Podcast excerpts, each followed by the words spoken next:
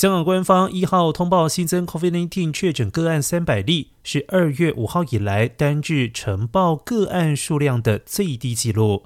而在新增三百例的确诊当中，有二十二例为境外引入案例，另外再增五例病人离世，病死率达百分之零点七六。而根据官方统计资料显示，香港第五波疫情期间总确诊人数累计达到一百一十九点一万人，死亡人数累计达九千一百人。